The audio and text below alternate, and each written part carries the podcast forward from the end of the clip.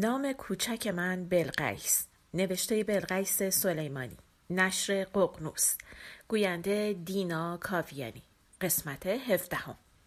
تهران آن سالها بخش اول.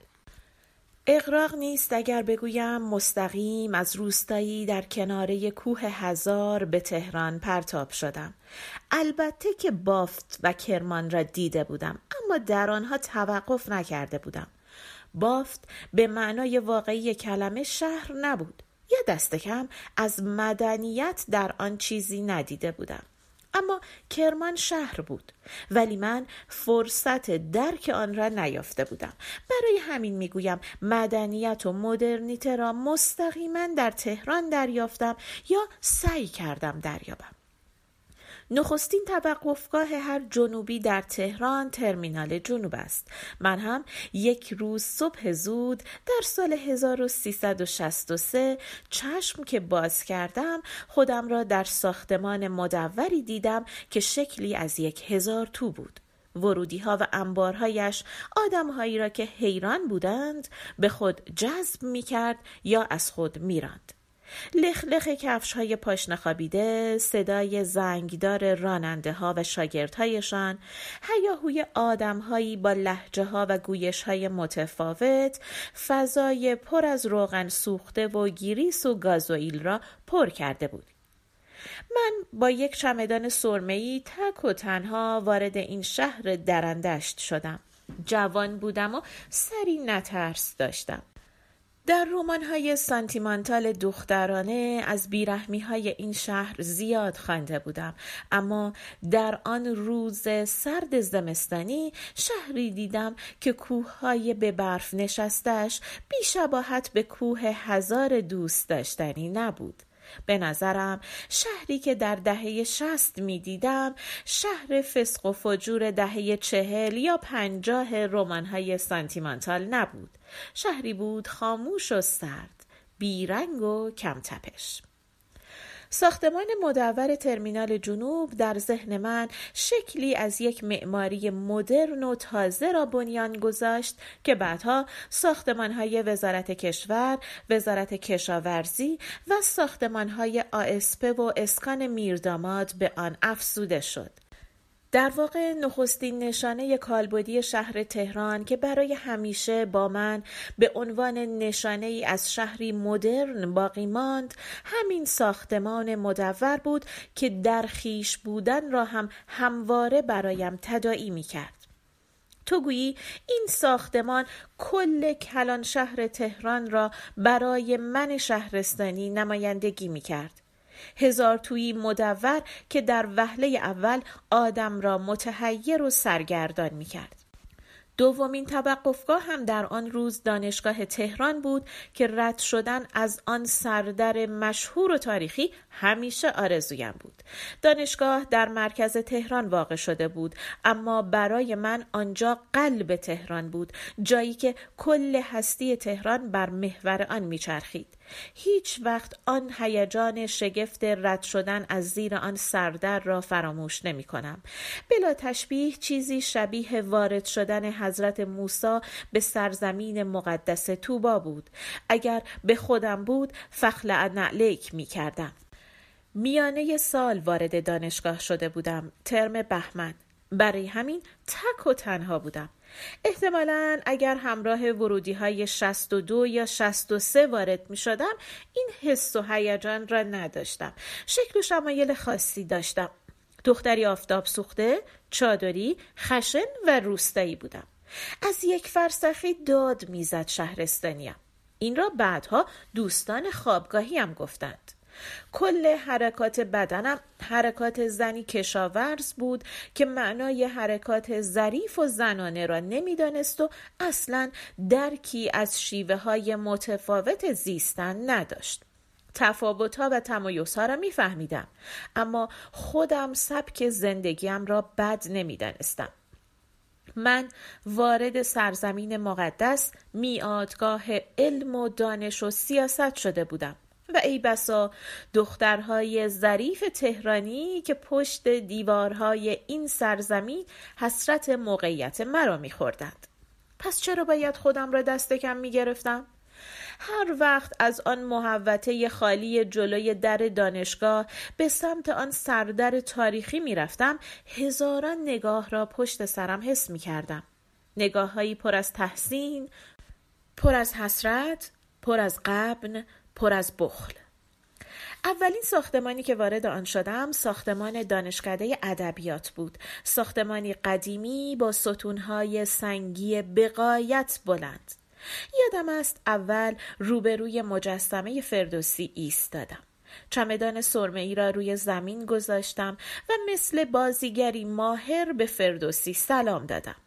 حالا که به آن روزها نگاه می کنم احساس می کنم مثل همه جوانها نمایش و خودنمایی بخشی جدایی ناپذیر از زندگیم بود و باز مثل همه جوانها خود را در مرکز جهان می دیدم و کل هستی را تماشاگر. ستونهای سنگی و سکوهای سنگی دو مشخصه دانشکده های دانشگاه تهران بودند. یادم است هر وقت از خانوادم نامه می رسید می نشستم روی همین سکوهای سنگی و نامه را می خواندم. میخواندم و میگریستم. به قایت دلتنگ خانوادم بودم. دلتنگ برادر کوچکم که تحتقاری خانواده بود و به تازگی از تصادفی سخت جان به در برده بود. روز اول هم با همان چمدان سرمه‌ای روی یکی از همان سکوها نشستم و دانشجویان را تماشا کردم. برخی سن و سالی داشتند و بعضی هم سن و سال خودم بودند. سن و سالدارها دانشجویان قبل از انقلاب پنج و هفت و قبل از انقلاب فرهنگی بودند. هنوز هم اگر گذرم به دانشکده ادبیات بیفتد دوست دارم روی آن سکوهای سنگی و سرد بنشینم و آمد و شد دانشجوها را تماشا کنم. دانشگاه تهران در آن سالها آرام و سربزیر بود. من به دانشکده های دیگر هم سر می زدم و سر برخی از کلاس ها می رفتم. دانشکده حقوق و علوم سیاسی و دانشکده هنرهای زیبا پاتوق همیشگیم بود. بعضی دوستان هم اتاقم در خوابگاه پایم را به دانشکده حقوق باز کردند و بعضی دوستان دیگر به دانشکده هنرهای زیبا. در دانشکده حقوق سر کلاس های دکتر عباس میلانی، دکتر رزوی و دکتر فرهنگ رجایی می رفتم.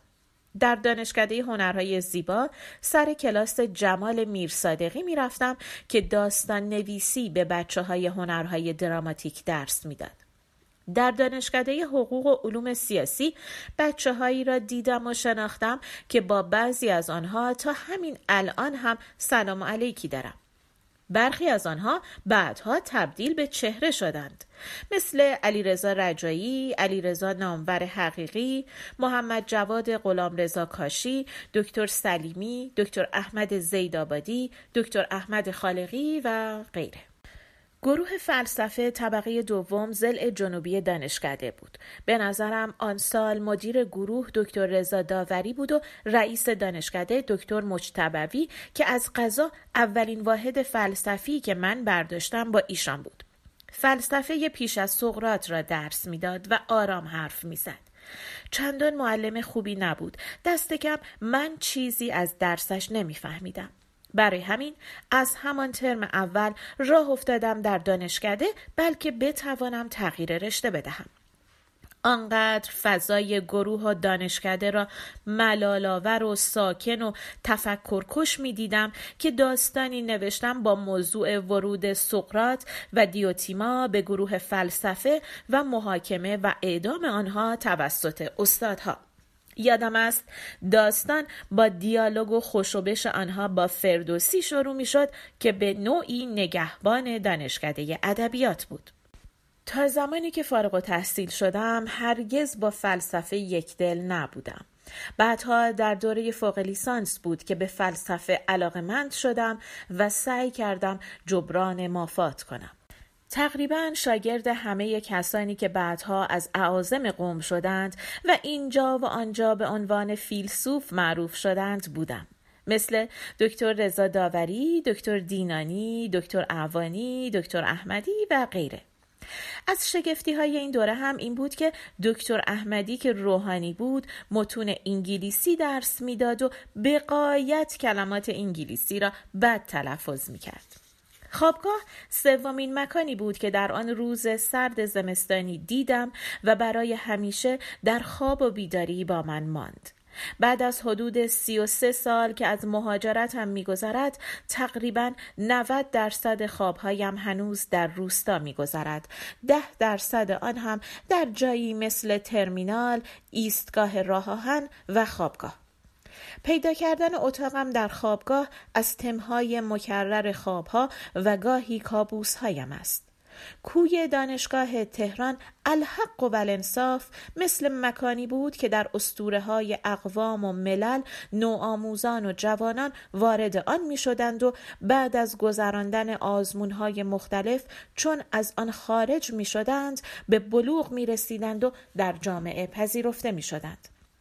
زندگی اجتماعی را من در خوابگاه آموختم. در دانشگاه آن سالها دانشجویان کار گروهی و زندگی اجتماعی نداشتند.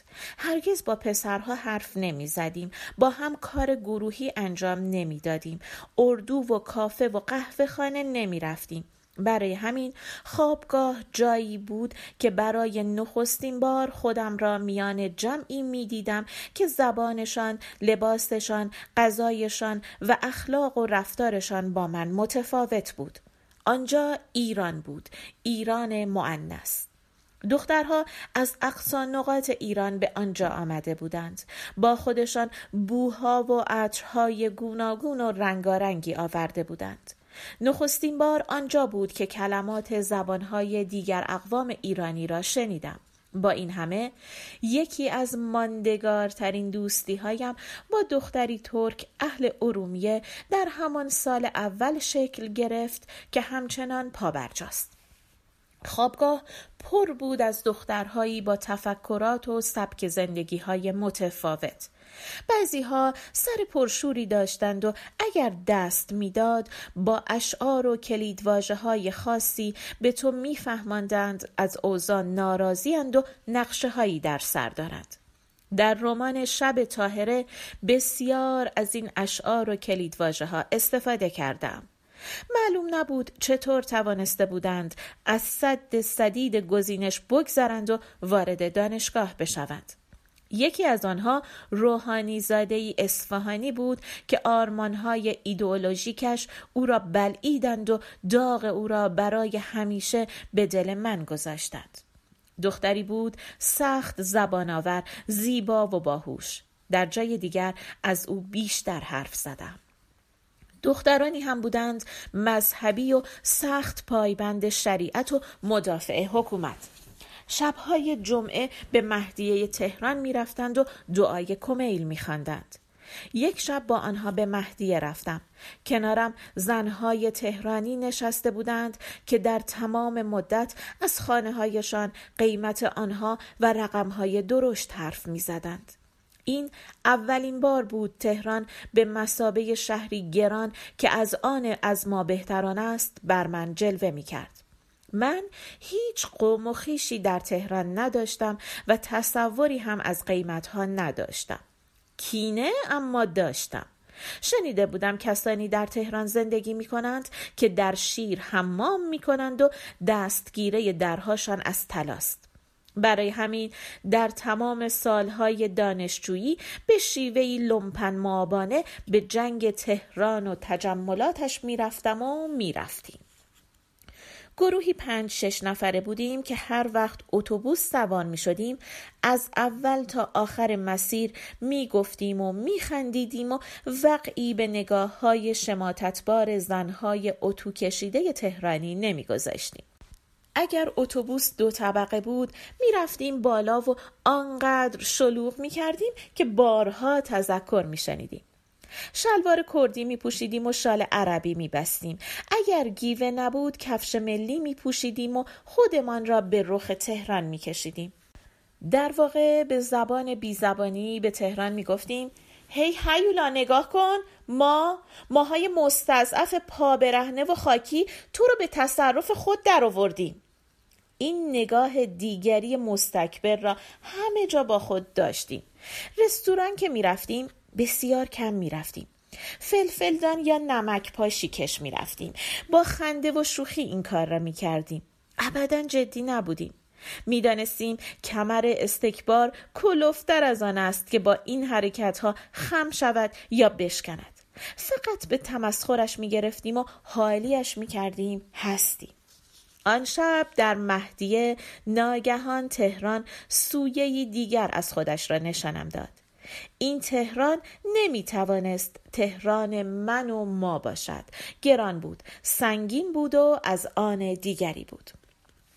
خوابگاه مشرف بود بر بزرگراه شهید چمران دلتنگ که می شدم می نشستم میان صرف های سوزنی کوی دانشگاه و به آمد و رفت ماشین ها در بزرگراه نگاه می کردم. یادم است آن روزها شدیداً درگیر مسئله مرگ بودم. برای همین بزرگراه را نمادی از آمد و شد آدمیان در این جهان می دیدم.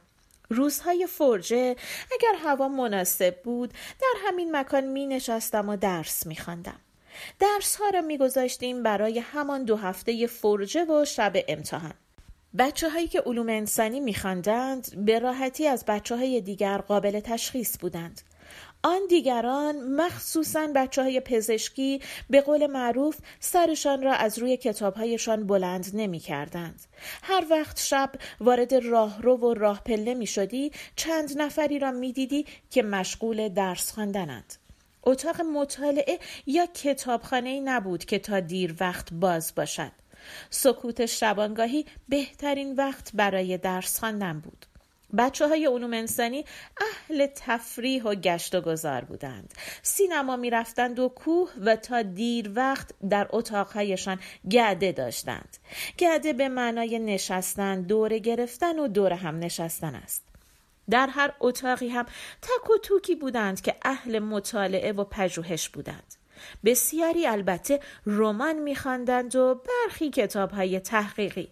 اما در مجموع فضا علمی نبود. بیشتر دخترانه بود و سرگرم کننده. البته مجلس رقص و جشن و تولد بازی هنوز باب نشده بود. با این همه گاهی صدای دست و سوت می آمد و البته تذکرها هم سر جایش بود. هم مسئولان خوابگاه تذکر می‌دادند هم دخترهای مذهبی و حزب اللهی من برای اولین بار در خوابگاه بود که مینی جوب دیدم و تاپ و استین حلقی این نوع از پوشش همگانی نبود بسیار کم بود. بیشتر دخترها بلوز و دامن یا بلوز و شلوار می پوشیدند بیش از 90 درصد چادری بودیم و ابدا به صورتهایمان دست نمی بردیم با همان ابروهای پاچه بازی و سیبیل های کلفت دانشگاه می رفتیم و احساس خجالت یا زشتی هم نمی کردیم. چیزی به اسم وسایل آرایش نداشتیم. خیلی که هنر می کردیم کرم ضد آفتاب یا نرم کننده داشتیم. فقط بچه باحال ها و قرتی ها از کرم سفید کننده استفاده می کردند. البته عده بسیار کمی بودند که خردک آرایشی هم می کردند.